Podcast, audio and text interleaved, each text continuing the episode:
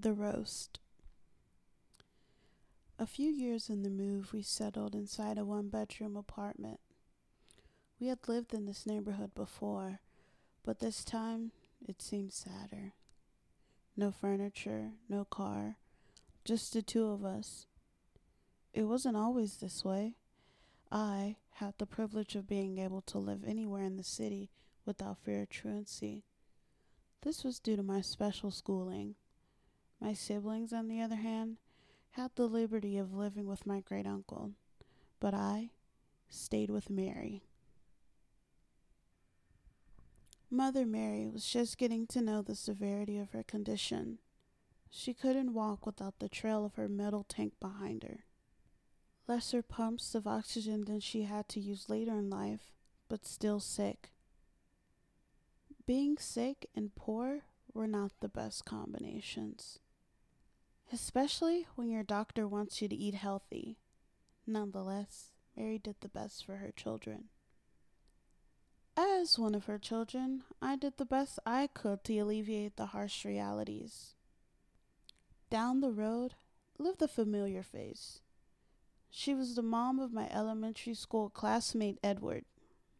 She had given us a spare television that I hauled in my small arms down the street.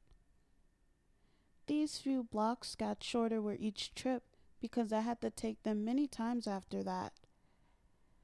As I walked after each trip, I remember the times I spent before Mary fell ill. The barbecues and the community, everyone, family and friends alike, sharing laughs. Memories that seemed far away from my middle schooled, middle aged mind. Getting established in the new neighborhood, Mother Mary told me the way to the bus stop to go to school. She said, You must walk until you hit the main road, turn left, walk straight past the middle school, past the auto shop and the shopping center to the elementary school by the highway. She knew she didn't have to repeat it after that because Mother Mary knew how mature and responsible I was. Back then, I'd always thought that going to these schools put a strain on her mind.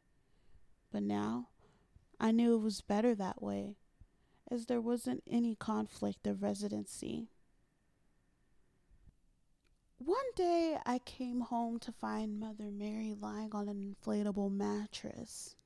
Turns out that my siblings had brought it when they came over that day. I was so relieved that Mother Mary didn't have to lay on the cold, hard floor. At first, she didn't want to lay on it because that would mean her child would be still without. I can see how her concerns was valid as it was the beginning of winter and the old hardwood floors were freezing. To ease her mind, I took the milk crates the television was sitting on and put the bedroom door on top to sleep. We didn't use the bedroom anyway, only for storage. We both slept in the living room in reassurance of the other one's safety. No one knew exactly where we were staying, so the sudden knock on our door stopped the conditioned silence. But in relief, it was the neighbor that lived a few blocks down the street. She and her sons carried bags and an aluminum tin full of food. They sat it on our kitchen counter and talked to Mother for a bit, then left at the sign of the sun setting. When they had left, Mother Mary smiled and looked at me. She said, Look, God has blessed us with a full meal. I went to go make a plate for her. The aromatic smell from the pork roast and the tamales filled the tiny apartment. I couldn't stop myself as my stomach was touching my back. I started eating as much as I could as I made her plate of food.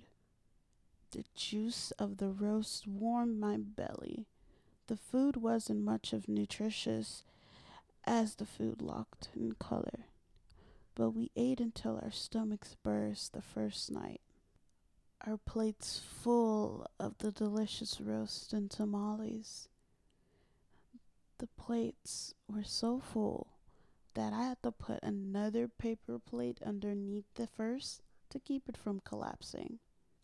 We ate in silence that night, with only the sounds coming from the television.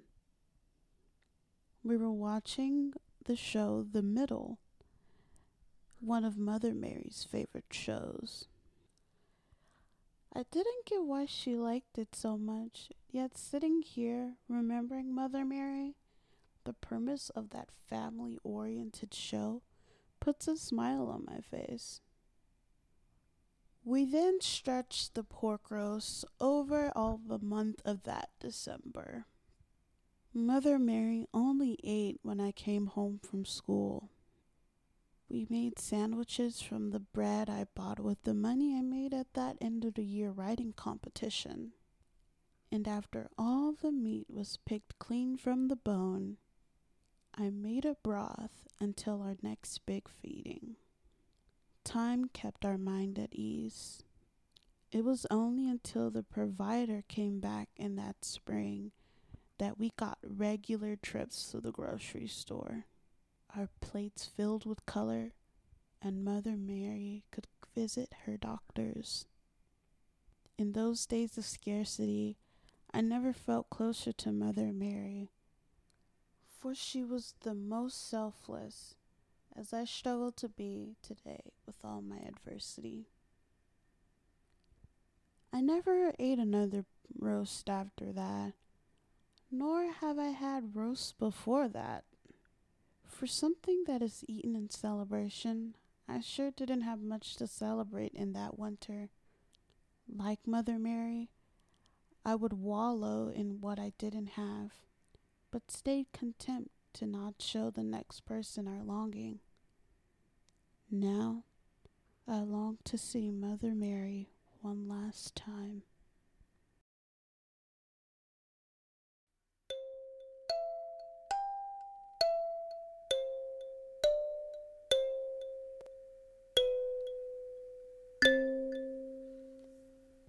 Hello, it is I, the creator of this podcast.